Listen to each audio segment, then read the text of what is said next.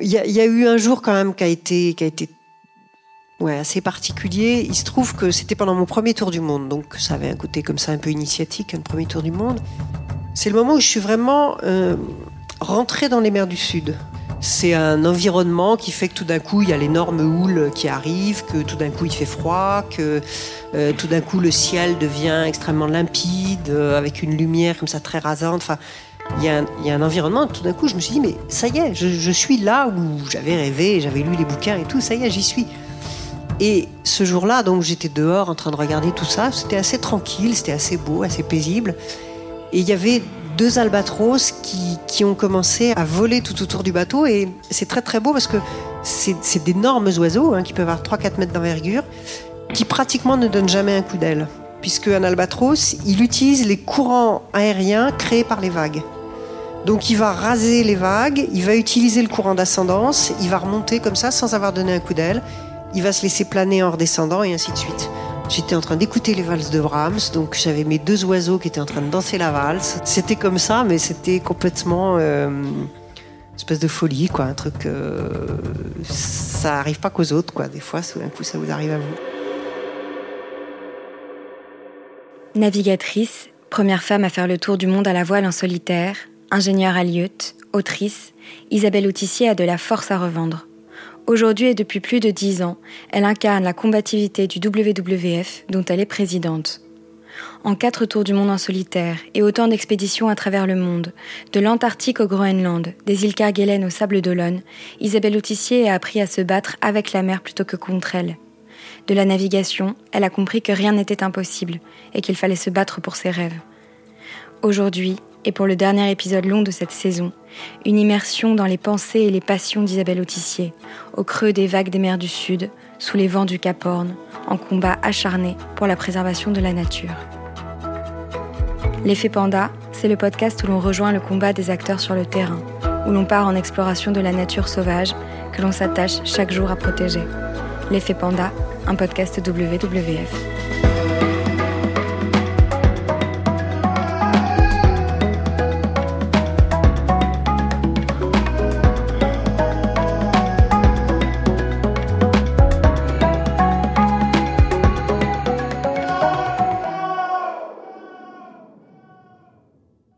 Les passions, comme euh, chacun sait, ça vous tombe dessus. Vous ne décidez pas de tomber amoureuse d'un jeune homme, vous tombez amoureuse d'un jeune homme, pourquoi celui-là plutôt qu'un autre? Quand on ne choisit pas ses obsessions mais qu'on se laisse guider par elles, cela définit toute une vie. Donc en fait, moi, il se trouve que euh, j'avais la chance, étant petite fille, euh, d'aller en vacances au bord de la mer. Et euh, c'était le hobby de la famille. On avait un tout petit bateau en bois euh, qu'on ponçait dans le garage à Paris toute l'hiver et puis avec lequel on naviguait. Donc moi, petite fille, euh, vraiment très jeune, 6 ans, 7 ans, bah, comme toutes les filles de la famille, puisqu'on n'est que des filles, on, voilà, on était embarqués pour faire des petites balades de, quelques heures, même pas. Et, moi, ce milieu m'a, enfin, tout de suite époustouflé, quoi. Euh, je trouvais ça euh, extraordinaire. Euh, d'abord, ça bougeait dans tous les sens. je trouvais ça beau, enfin les souvenirs que j'en ai. Hein, puis surtout, c'était l'aventure, c'était incroyable. On allait dans l'île d'en face. voilà, le vent, ça changeait. Il y avait de l'action. donc, donc voilà, donc tout ça m'a énormément séduite très petite. Et, donc voilà, et, comme font beaucoup d'enfants, je me suis dit quand je serai grande, euh, bah, quand je serai grande, je serai marin. Euh, voilà, alors il y a beaucoup de gens qui disent ça et puis qui finalement la vie les emmène sur d'autres chemins. Mais euh, moi j'ai cultivé ça, c'est-à-dire qu'après d'année en année, euh, en retournant sur ce petit bateau, petit à petit j'ai appris et puis après sur des bateaux un peu plus gros, etc. Et, et j'ai toujours gardé ce, cet enthousiasme incroyable pour les choses de la mer et, et petit à petit de la compréhension, de la découverte, c'est ce qui va expliquer plus tard que je vais chercher un métier à tendance maritime et que donc cette formation d'agro a lieu. Je me dis, bah tiens, là, je vais tirer le fil pour avoir un métier au bord de la mer. Euh, et puis, parallèlement, euh, j'aime bien la navigation, je me construis un bateau, enfin bon, ça, voilà. Et puis, finalement, je fais de la course. Donc, tout ça, en fait, est vraiment issu d'une espèce de coup de foudre, en fait, d'enfant. un coup de foudre qu'Isabelle Autissier suivra avec ses études, tout d'abord, en choisissant très jeune une formation d'ingénieur à Lieut, métier qui consiste à protéger les espèces de poissons menacées de surpêche. La mer n'est jamais bien loin. Quand je sors de l'agro avec mon diplôme en poche, je travaille euh, et je travaille pour euh, un organisme de recherche qui était l'ancêtre d'Ifremer, qui s'appelait l'ISTPM, l'Institut scientifique et technique des pêches maritimes. Et j'ai un boulot à La Rochelle. Et quand j'arrive à La Rochelle, j'ai aussi ce rêve qui, qui, qui, est là, dans un coin de ma tête. Euh, quand je serai grande, je ferai du bateau. Euh, sauf que j'ai pas beaucoup de sous, j'ai pas un gros salaire. Euh, mais je suis très bricoleuse. Donc euh, là, il y a l'idée de se dire, bah, euh, j'ai pas de sous, j'aime bricoler, bah, le bateau, j'aime le construire. Euh, et à l'époque, c'était pas si extraordinaire que ça parce qu'il y avait beaucoup de gens dans mon cas. Et, et La Rochelle, pour ça, est une ville euh, extraordinaire parce qu'il y a plein de ce qu'on appelle des constructeurs amateurs. C'est-à-dire qu'il y a plein de gens comme moi euh, qui n'ont pas de sous mais qui ont euh, un peu de temps et, et, voilà. Et donc on, on, est dans un quartier de La Rochelle près du port qui s'appelle euh, la Ville en Bois où on est peut-être, je sais pas, une centaine de constructeurs amateurs. Donc, euh, euh, donc c'est sympa. Il y a toute une petite vie. Et puis, effectivement, euh, là, euh, pour le coup, c'est quand même du bricolage grandeur nature. Et, je vais fabriquer avec mon compagnon un voilier de 10 mètres en acier. avec lequel après je partirai faire mes premières transats et, entre autres une première transat en solitaire. Euh, donc, voilà, donc euh, tout ça est, un peu suractif puisque dans la journée je travaille euh, donc à l'institut des pêches, le soir et le week-end je suis sur le sur le bateau dans le chantier, mais mais voilà, ça me prend trois ans. Et au bout de trois ans, ce bateau va, va, donc prendre la mer et je vais partir à ce moment-là pendant une année. Je vais prendre une année sabbatique et, et, je vais partir donc naviguer, traverser l'Atlantique et voilà, réaliser un petit peu déjà une partie de mon premier rêve de gosse.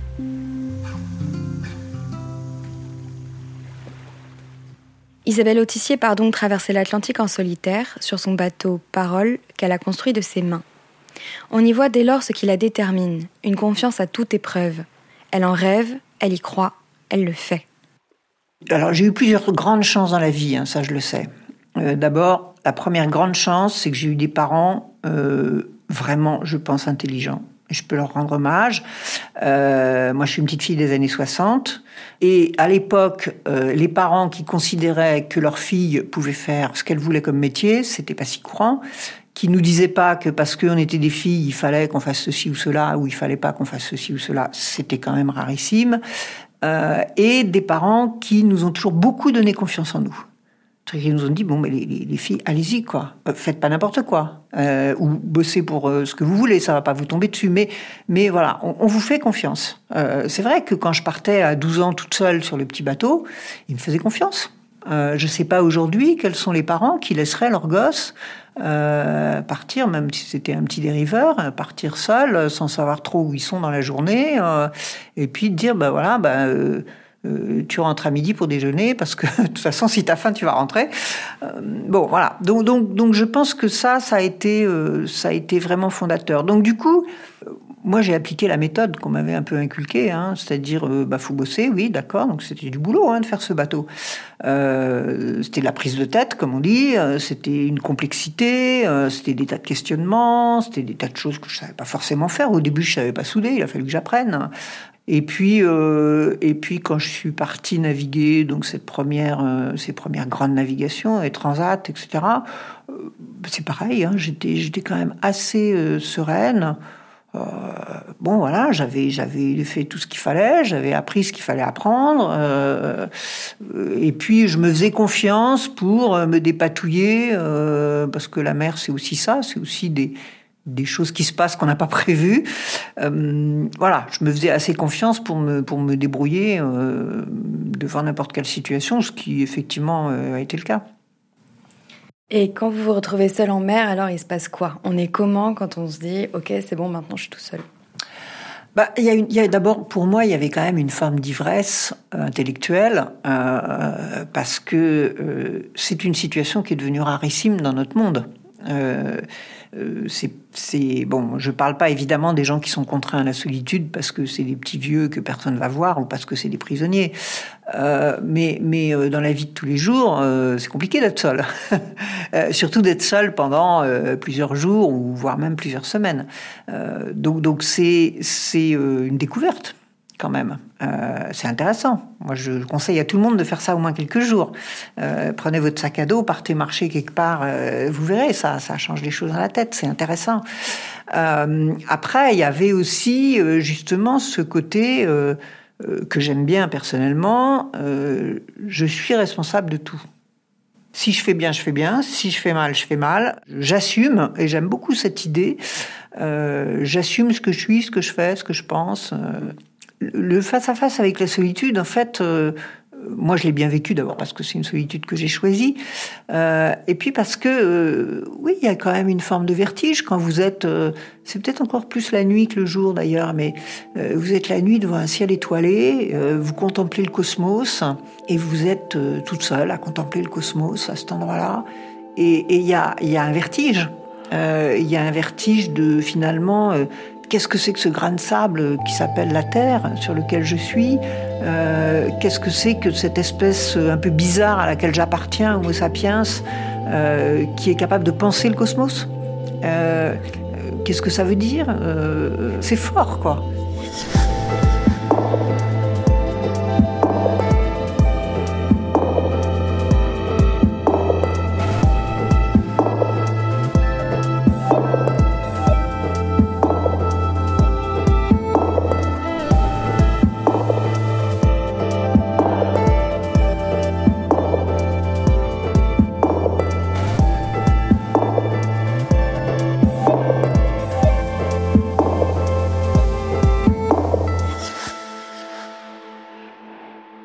Après ses premières traversées et des participations à des courses au large, Isabelle Autissier veut plus.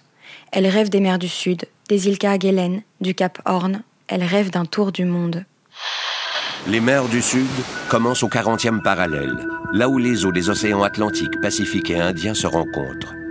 Elles tourbillonnent autour de l'Antarctique et créent ainsi les eaux les plus déchaînées de la planète. Donc, je reviens à la petite fille qui se dit quand je serai grande, euh, et, moi je suis d'une époque où euh, la France euh, est assez pionnière dans dans la voile au large. et en particulier dans le solitaire. Il y a, quand je suis petite fille, moi, il y a Tabarly, il y a moi Tessier, c'est les grands marins. et puis, il y a déjà quelques, quelques marins français qui commencent à se risquer sur des mers, qui vont en Antarctique et tout. Tout ça est très, très français en fait. Hein. Donc moi, je suis bercé par ça et je me dis waouh, ça, je veux faire ça. Euh, bon, ça va rester dans un coin de ma tête pendant longtemps parce que euh, ben voilà, je fais des études, je bosse. Et puis quand même, euh, à un moment ou à un autre, d'abord je commence à faire de la compétition quand j'ai 30 ans, donc relativement tard, mais bon, euh, comme j'ai fait autre chose avant. Euh, et ça, je m'aperçois que j'adore ça, puis qu'en plus, ça se passe bien. Euh, et, là, je me dis, bon, et, je vais mettre plusieurs semaines à vraiment réfléchir à la question. Je me dis, bon, la course, c'est pas mal, ça se passe plutôt bien. je rêve de partir très loin, de faire un tour du monde et d'aller au Cap Horn, etc. Euh, j'ai 33 ans à cette époque-là. Euh, est-ce qu'il n'est pas temps de s'y mettre vraiment? Et est-ce qu'il n'est pas temps d'essayer? D'essayer de construire ce rêve vraiment? Ce qui est un moment compliqué parce que forcément on se dit je vais pas y arriver, c'est trop compliqué, euh, je vais pas trouver les sous, euh, et puis euh, aller au Cap Horn, c'est un truc de dingue, et puis toute seule en plus, bon voilà. Donc évidemment on se, on, se, on se fait un peu peur, on se, voilà. Et, et, au fond, ce qui emporte le morceau, et je crois que dans ma vie ça a toujours été comme ça, c'est mais si j'essaye pas, je suis une andouille. J'ai envie de le faire, bah, essayons de le faire, on verra bien. Si ça marche pas, ça marche pas. Mais si j'essaye pas, je suis sûre de pas y arriver. À force de détermination, elle trouve des sponsors et embarque pour le Bog Challenge 91, course autour du monde au départ de Newport aux États-Unis. À 34 ans, Isabelle Autissier réalise son rêve d'enfant et un exploit. Elle sera la première femme de l'histoire à compléter un tour du monde à la voile en solitaire. Est-ce que vous pouvez nous raconter le moment où vous voyez le Cap Horn euh, Il fait beau, incroyablement. Et, c'est très poétique. Alors je me suis préparé au Horn, échevelé, des tempêtes, des machins. Donc euh, voilà, il, a fait très mauvais avant, il fera très mauvais après, donc euh, j'y ai pas coupé quand même. Mais le jour où j'arrive au Horn, Euh, il fait beau, il fait frais, il y a ces lumières du sud, enfin les lumières des hautes latitudes qui sont extrêmement rasantes, extrêmement douces. Et il y a, cette silhouette, parce que je passe pas quand même au pied, je passe un petit peu loin, donc je vois cette silhouette que je connais déjà, que j'ai vue sur tous ces, toutes ces images. Euh, qui est quand même très symbolique, euh, puisque c'est le sort d'Everest des marins. Euh, c'est voilà, c'est et puis que j'ai déjà derrière moi les deux tiers du tour du monde. C'est le, le, dernier grand obstacle, on va dire. donc donc ça aussi c'est symbolique. Et, donc finalement là, oui, là je, je, rejoins mon rêve de petite fille, hein, de quand je serai grande, j'irai au Cap. Voilà, j'y suis. et, et c'est un moment très intime. Euh, c'est un moment très intime entre moi et cet endroit dont j'ai rêvé, euh, la puissance des éléments euh, et, ce, et, ce, caillou qui finalement, avec ce beau temps légèrement brumeux comme ça, paraît un pauvre caillou comme tout perdu dans, l'immensité finalement. C'est, jamais qu'un caillou le Cap Horn, hein. c'est jamais qu'une petite île. Euh, et, voilà. Et donc il y a tout ce, moment, euh, je crois, euh, qui fait que qu'il y a beaucoup d'émotions. Donc, voilà, c'est, un, très beau moment et je suis contente de l'avoir vécu avec cette sérénité parce que j'en ai vraiment profité. Ça m'est arrivé souvent de le repasser après dans des conditions plus difficiles où là, bah, euh, bon, d'accord, on est au Cap mais enfin, on a autre chose à faire, il faut qu'on s'occupe du bateau, donc c'est pas tout à fait pareil. Après ce premier tour du monde, et je m'en souviens très bien, et, c'est fondamental pour moi, je revois l'entrée de la rivière de Newport aux États-Unis, d'où on était parti, et là, il y a un truc qui me traverse la tête, et je me dis, le reste maintenant, c'est du bonus. C'est bon, j'ai fait le job, je rêvais à 8 ans de partir faire le marin, j'ai fait le marin, je rêvais du Cap Horn, je suis allé au Cap Horn, je rêvais du tour du monde, j'ai fait le tour du monde. Le reste maintenant, quoi qu'il arrive, ce truc-là, c'est fait. Et ça, c'est une espèce de d'ouverture, de libération, de, de, de, de sensation de, de, encore plus de self-confiance, quoi, parce que voilà. Euh, et ça, je le sens très fort, et, et ça va m'accompagner toute ma vie après. Il y aura d'autres tours du monde, quatre en tout, dont ce Vendée Globe 96 restait tristement célèbre par sa violence. 16 navigateurs de calibre international se préparent pour le Vendée Globe. Une course de 45 000 km autour du monde qui contourne l'une des régions les plus désolées de la Terre, l'Antarctique. La course est complexe et exigeante, mais les règles sont simples. Un marin par bateau, aucune escale et aucune assistance. Autissier et Catherine Chabot sont les seules femmes qui participent au Vendée Globe. Autissier est une pionnière. Elle est la première qui a réussi à se hisser au sommet de la course en solitaire. Au cours des trois prochains mois, les navigateurs seront toujours seuls. C'est ça qui est bien aussi avec cette course-là, c'est qu'elle est longue et n'importe qui et n'importe quoi peut arriver euh, n'importe où. Une vague frappe le bateau d'Autissier et casse un de ses gouvernails. Il faut le faire réparer en Afrique du Sud. Le règlement est impitoyable. C'est la disqualification évidemment, il y a une déception monstrueuse, une déception immense, il y a une déception. Même si je suis plus en course, dans ma tête, j'y suis toujours. Euh, dans ma tête, tant que je suis pas arrivée au sable, euh, la course continue et même si je suis plus placée, ben, c'est comme ça. Jour 65. Dans la mer australe, Isabelle Autissier et Jerry Roof sont aux prises avec une terrible tempête. Ils sont seulement à une trentaine de kilomètres l'un de l'autre, combattant neige, grêle et vent qui ont l'intensité d'un ouragan. Par courrier électronique, leur seul moyen de communication, ils s'efforcent de se soutenir l'un l'autre. Isa, c'est Jerry. Ralenti par mer énorme. Et toi, es-tu OK Il y en a marre de cet endroit. Le vent ne mollit pas pour deux miettes et la mer se forme encore plus. Courage, Isa. À tout à l'heure. Le bateau d'Autissier est couché brutalement par les vagues à six reprises. Elle s'est cassé un doigt en tombant. Les vagues, c'est plus des vagues, c'est les Alpes. Sauf que le blanc en haut, c'est pas de la neige. Jerry pour Isa. Ça va? Je viens de faire un chavirage monstre. Le bateau reste couché. Le vent, c'est l'enfer. Je ne sais pas ma position. À toi. Soudain, c'est le silence. Rouf ne répond plus. En pleine tempête, Jerry Roof active le signal de détresse de sa balise Argos. Isabelle Autissier fait demi-tour pour retourner le chercher, sans succès. Jerry Roof restera disparu en mer, au milieu du Pacifique.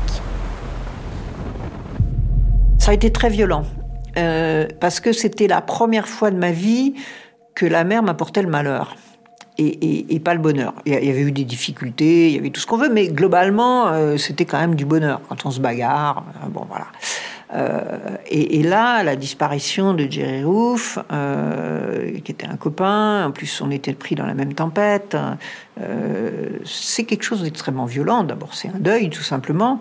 et puis, c'est un deuil qui est dû à, cette vie que vous, aimez, quoi. donc, donc c'est vrai que c'est difficile. Et, après, bah, je pense que voilà, il faut, il faut l'accepter. Mourir en mer est quelque chose qui est accepté dans la vie d'un marin, comme dans la vie de tout passionné. Quand on est en plein milieu du Pacifique, on ne peut compter que sur soi-même et ses propres ressources pour se sortir d'affaires. En fait, c'est pas tant la solitude, moi je trouve que l'éloignement qui est fort. Euh, parce que si vous êtes seul, mettons que vous partez euh, toute seule, euh, je sais pas moi, faire une balade dans les Pyrénées, mettons. bon, bah, vous êtes toute seule, mais le premier humain, il est à un kilomètre, donc s'il y a un truc, on peut toujours descendre de sa montagne et, euh, voilà. Quand vous êtes en mer, euh, quand vous êtes au milieu des océans, en particulier du Pacifique, qui est le plus grand, vous êtes à plusieurs milliers de kilomètres des autres êtres humains. C'est pour ça que la station spatiale, elle est beaucoup plus près. Sauf que, évidemment, ils peuvent pas faire grand-chose. Euh, et, et, là, ça change tout. Parce que là, on est vraiment dans l'isolement total euh, et euh, bah, le premier bateau qui pourra venir, il mettra forcément plusieurs jours, et en plusieurs jours, il se passe beaucoup de choses, et voilà. Donc, euh, donc c'est là qu'effectivement la fragilité s'exprime au maximum. L'autonomie aussi s'exprime au maximum, c'est-à-dire que quoi qu'il arrive, faut que je me débrouille. personne va venir m'aider, pourra me donner des conseils à la radio peut-être, maintenant au téléphone, mais mais pas plus. Donc donc c'est vrai que on a une façon de gérer le bateau qui devient un petit peu différente, un peu plus conservatrice, on dirait. Euh, et, euh, et, on a vraiment, et moi je l'ai senti à chaque fois, tout d'un coup, il y a un moment dans la navigation où tout d'un coup on se dit ça. On se dit, voilà, là, là maintenant j'arrive dans une zone euh, où il faut vraiment que, personne viendra me chercher. Quoi. Vous savez, les navigateurs polynésiens, ils goûtaient l'eau pour savoir où ils étaient. Alors moi, j'en suis pas là, j'ai pas cette finesse d'analyse, euh, mais si vous me mettez, si vous me parachutez à un endroit en mer, je vais à peu près pouvoir vous dire déjà au moins à quelle latitude on est, euh, et, peut-être euh, en y passant un peu plus de temps, pouvoir me situer à peu près sur un océan ou sur un autre, ou voilà, parce que ce sont des paysages différents, parce que chaque océan a déjà euh, des vents, des vagues, euh, une, météorologie différente, mais aussi est fréquentée par des animaux différents, et que voilà, et que tout ça fait, fait un tout. Et après, ce que je trouve vraiment bien en bateau, d'abord c'est qu'on a une autre conscience du temps, puisque là c'est pas lundi, mardi, 14h ou 17h, c'est 24 h sur 24. Euh, je dors pas la nuit euh, de minuit à 7 heures du matin, je dors par petits bouts, euh, je suis réveillée un peu tout le temps, euh, j'ai pas de lundi et pas de dimanche, j'ai pas de... Voilà. Et, donc mon, mon, temps est rythmé par les phénomènes océaniques, par le nuage qui passe, par la dépression qui va durer deux jours, trois jours, par l'anticyclone ou que sais-je. donc, donc, donc ça, c'est déjà un, rapport extrêmement important. Et c'est vrai aussi que pour être un bon marin, il faut être très observateur. Il faut passer beaucoup de temps à regarder la mer. Et donc, euh, on, apprend à la regarder, en fait. Donc, on apprend à, voir euh, euh, ses couleurs, ses reflets, la forme des vagues, la forme des nuages. Et, et en même temps qu'il y a une connaissance, il y a aussi une poétique. Euh, et, bien sûr, quand on regarde les nuages, on va euh, analyser si c'est euh, un cirrus, un ceci, un cela, parce que pour la météo, c'est important. Mais en même temps, on va pouvoir s'extasier je parle des cirrus par exemple, qui sont ces petits nuages un petit peu comme des plumes d'oiseaux qui sont très hauts dans le ciel. Parfois, surtout dans les mers du Sud, il y, a des lumières un peu par en dessous qui leur donnent des reflets irisés. Donc on voit ces grandes plumes irisées dans le, dans le ciel. C'est magnifique, quoi. C'est un vrai tableau. Donc, euh, donc je crois qu'il y, y a, aussi une émotion euh, de, voilà, de tout d'un coup euh, s'extasier de la beauté. Enfin, moi, je, trouve à ces endroits une vraie beauté. Euh, et, en même temps, euh, c'est une beauté qui a un sens. Euh, parce que, encore une fois, la couleur de l'eau, ça a un sens. c'est pas par hasard parce que c'est par hasard bleu ou plus violet ou plus vert. C'est parce qu'il y a plus ou moins de plancton ou c'est parce que l'eau est plus ou moins chaude ou voilà. Pour moi, qui ai toujours été à la fois, je pense, très intellectuel et, plutôt manuel, euh, bah, finalement, ce, couple des deux me, va bien, quoi. Cette, cette connaissance et puis cette, cette émotion, en fait, hein, ce côté assez sensuel, finalement, de la mer. La première chose qu'on comprend en mer, c'est la fragilité. Euh, on est évidemment en tant qu'humain, parce que comme on n'est pas des poissons, bah, euh, on est quand même de passage euh, sur la mer, comme on est de passage sur la terre. et puis, on est extraordinairement fragile, hein, bien sûr. donc, ça, c'est la première des choses qu'on comprend. La deuxième des choses qu'on comprend, c'est que la nature, elle est ni gentille ni méchante, elle est ce qu'elle est. Elle est en fait de la physique et de la chimie, hein, et que la seule condition de ma survie en mer et de ma bonne navigation, c'est que moi, je m'adapte à la nature. La nature, de toute façon, la forme des vagues, euh, le sens du vent, vont pas s'adapter à ce que j'ai envie ou pas envie.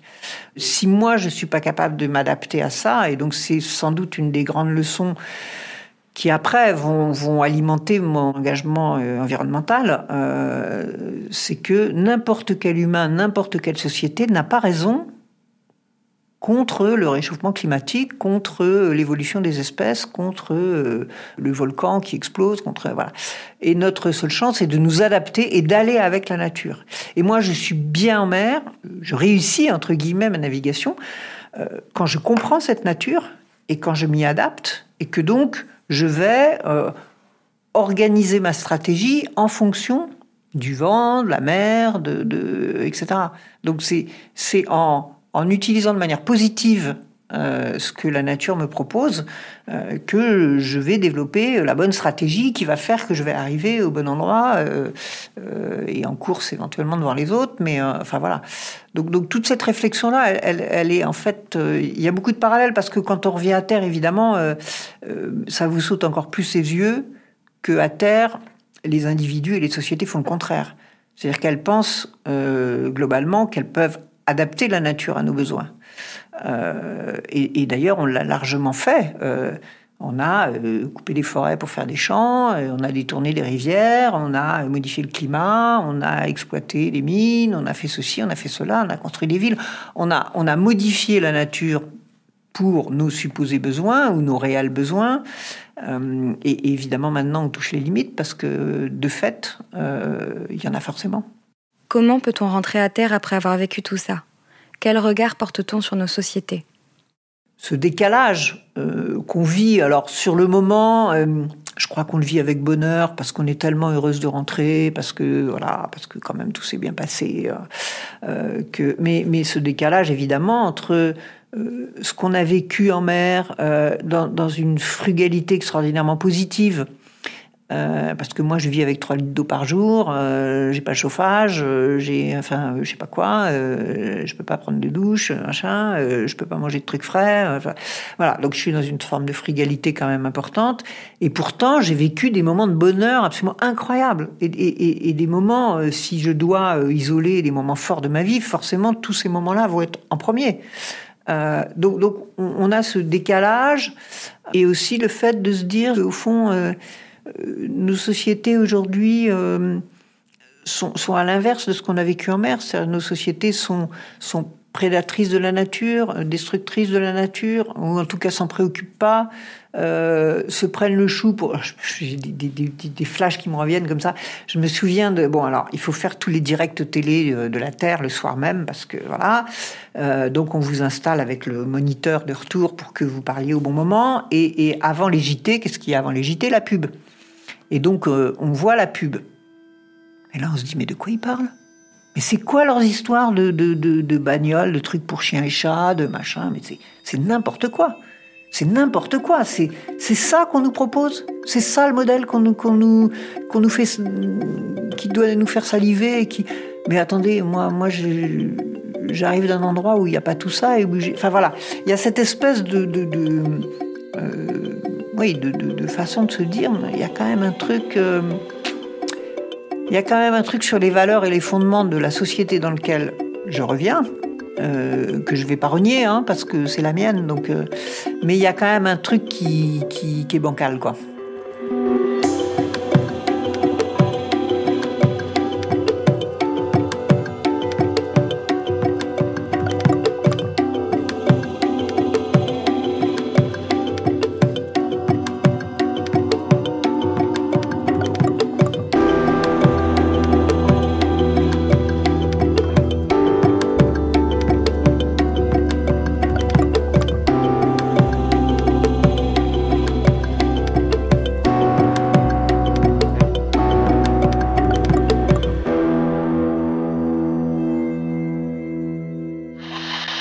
Isabelle Autissier, bonjour. Vous, vous dévoilez donc aujourd'hui, le WWF France dévoile un rapport qui s'intitule Planète vivante, un rapport qui est réalisé tous les deux ans euh, par plus d'une cinquantaine d'experts euh, sur toute la planète. Et le constat dressé par ce rapport sur l'état de notre biodiversité est alarmant.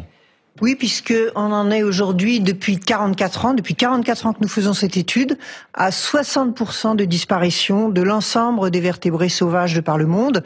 Euh, et encore, ça, ça, ça prend pas en compte euh, la disparition des insectes, de tous les, je dirais, de toute la, la faune qui au fond fait vivre euh, cette planète. Donc 60%, c'est colossal. Et malheureusement, euh, pour l'instant, ça ne fait que se dégrader d'un rapport sur l'autre. De tout ça découle assez naturellement un engagement environnemental, où Isabelle Autissier place son idéalisme et sa détermination. Quand elle raccroche de la course au large, elle s'implique auprès du WWF, où elle retrouve des méthodes de travail scientifiques et une manière de lutter sans faille et sans violence. Aujourd'hui, cela fait plus de dix ans qu'elle préside le WWF France. Ce qui est frappant, euh, ce qui me frappe en tout cas moi quand euh, je regarde un peu ces dix années de, de présidence, euh, d'abord c'est que ce sont des combats sans fin. Et, ça, des fois, c'est un peu frustrant. Mais en, même temps, il y a quand même des marqueurs. Bah, je pense par exemple récemment à la question de la mine d'or en Guyane, par exemple, qui est un combat où là, le WWF a été vraiment aux avant-postes. et je pense que WWF a fait énormément pour l'arrêt de ce projet. Donc, euh, donc voilà, ça, ça par exemple, ça fait partie des, des, belles choses. Oui, il y en a, il y en a beaucoup d'autres, mais après c'est c'est un tel kaléidoscope. Et puis souvent, d'ailleurs, on vient de gagner quelque chose qu'on est déjà dans le combat d'après, quoi. On se souvient pas toujours, en fait, des batailles gagnées. Mais on le voit euh, de temps en temps quand on a les infos qui circulent. Euh, je pense par exemple à, un niveau plus général sur la campagne Tigre. On est quand même en train de la gagner. Euh, sur les tortues en Guyane, par exemple, on a aussi, euh, on a gagné sur. Euh, donc il y a plein de petits marqueurs comme ça qui sont extrêmement importants parce que ça vous montre que c'est possible on, vous rabâche tellement que c'est pas possible, que vous êtes une rêveuse, que tout ça n'est pas sérieux, que etc. Que quand on le fait bien sérieusement et que ça marche, et, et d'ailleurs c'est aussi très encourageant et je pense que ça soutient beaucoup dans un combat où des fois on a l'impression d'avoir de, de, pas assez de victoires, euh, de se dire que quand même euh, la nature est de notre côté pour l'instant euh, et que quand on l'a pas complètement écrabouillée, elle est capable de repartir et, et, de repartir assez vite. Et donc voilà, ça construit quand même un espoir.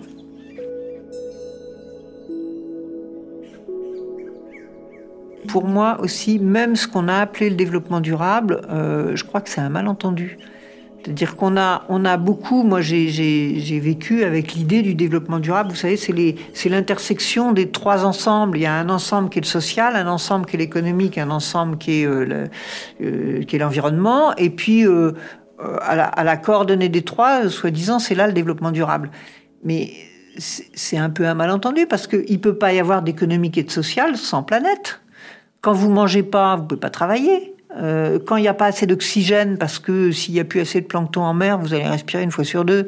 Euh, bah, c'est même pas la peine de parler d'économique et de social. Donc, donc, donc, c'est plutôt, euh, et je pense que ça, c'est quelque chose qui n'a pas été assez perçu, et que là, tout d'un coup, on s'est rendu compte d'une des conséquences, c'est que d'abord, il y a les fondamentaux physiques et chimiques de la planète. À l'intérieur de ça, il y a les fondamentaux de la vie, euh, comment ça marche. Euh, et puis à l'intérieur de ça, il y a des sociétés humaines qui vont construire euh, des économies et tout ce qu'on veut. mais, mais si on n'a pas cette vision-là, on ne comprend pas que d'abord et avant tout, ce qu'il faut préserver, c'est les fondamentaux. Et donc cette crise du Covid, elle nous a tout d'un coup mis en face de ça si on veut pas qu'il y ait des virus et des bactéries qui passent d'une espèce à l'autre, eh ben, il faut que chaque espèce euh, ait son milieu qui soit respecté et qui permette d'essayer d'éviter qu'il y ait trop de contacts. Euh, et les pandémies, si on continue, il y en aura d'autres. Parce qu'on n'a pas su analyser notre rapport euh, à la planète et aux vivants, ben, on on a, on est en train de, déstabiliser de manière fondamentale nos sociétés. Ça, c'était quelque chose que euh, tous les gens qui travaillent euh, dans le domaine de l'environnement et de l'écologie disent depuis des dizaines d'années, hein, euh, que l'on parle du climat, que l'on parle des pandémies, que l'on parle de la, pollution, que l'on parle de, l'écroulement du vivant. les rapports après rapports, les scientifiques n'arrêtent pas de nous l'alerter en disant ça va être grave. Et jusqu'à maintenant, on a fait le même pas mal, quoi. Alors dans quelle mesure on va continuer à refuser la réalité? Si c'est ça, je pense qu'on a tout faux. Pendant le confinement, le WWF a mis en place la campagne Le Monde d'après, qui appelait les citoyens à réfléchir ensemble à des changements de grande ampleur dans nos modes de vie, parce qu'il ne peut y avoir d'humanité en bonne santé sur une planète malade. Pourquoi on veut protéger la nature et l'environnement? C'est pour protéger les hommes. C'est bien le rapport à l'humanité qui est important. Euh, moi, je protège pas les baleines et les ours juste pour les baleines et les ours. Euh, je les protège parce que je sais que, d'abord, je les respecte en tant qu'espèce, mais, mais parce que je sais qu'ils ont aussi un rôle dans l'environnement. Donc, c'était important euh, au WWF de garder ce, ce lien fort avec les gens à travers ce moment. Et les, tout le monde était confiné chez soi, donc beaucoup de gens avaient quand même du temps, et puis beaucoup de gens étaient secoués par cette histoire. Et, donc on s'est dit que c'était important à la fois de, de, recueillir cette, cette, parole à ce moment-là et, et, cet espoir d'autre chose, et qu'est-ce que les gens finalement avaient envie, vers quel chemin ils avaient envie que nos sociétés euh, se tournent à la lumière de ce qui était en train d'arriver et de la réflexion que ça pouvait euh, leur, procurer. je crois que c'était aussi une manière de, de, partager quelque chose, un sentiment positif et des espoirs.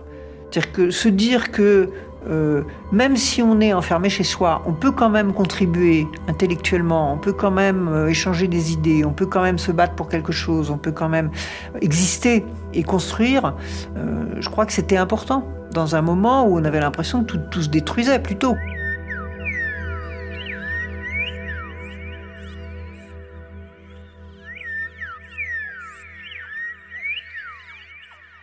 On se mobilise pour ce qu'on aime.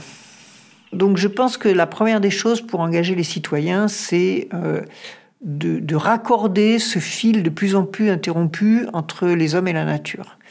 Euh, et puis après, il y a tout ce qui est de l'ordre de l'action collective, parce que c'est très bien de faire bien les choses chez soi, mais par exemple sur, le, sur l'émission de gaz à effet de serre, on sait que si on était tous individuellement euh, très bons, ce serait 25% de gaz à effet de serre en moins, c'est pas suffisant.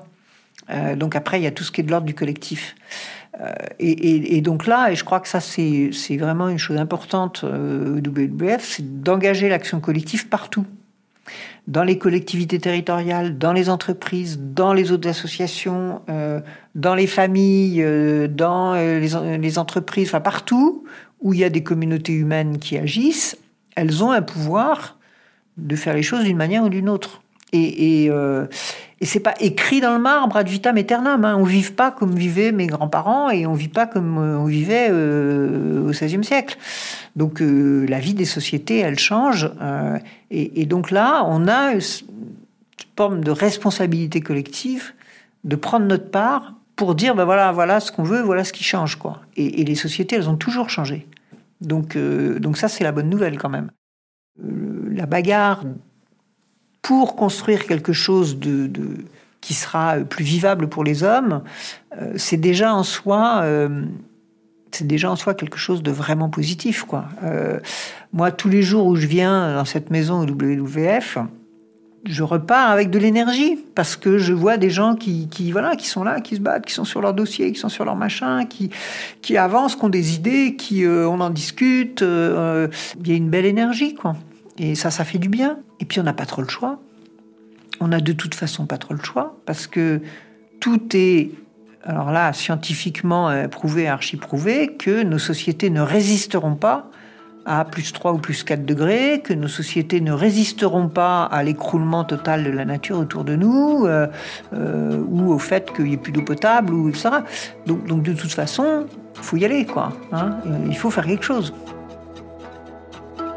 La joie de la bagarre, cela exprime bien ce qui fait l'essence d'Isabelle Autissier. Le combat comme bonheur, la force comme mentalité, l'idéalisme pour aller toujours plus loin, toujours plus vite, vers le monde dont on rêve. Avec elle, suivons l'exemple. Le monde peut changer, pourvu qu'avec l'envie de soulever des montagnes, on se batte ensemble pour le monde d'après.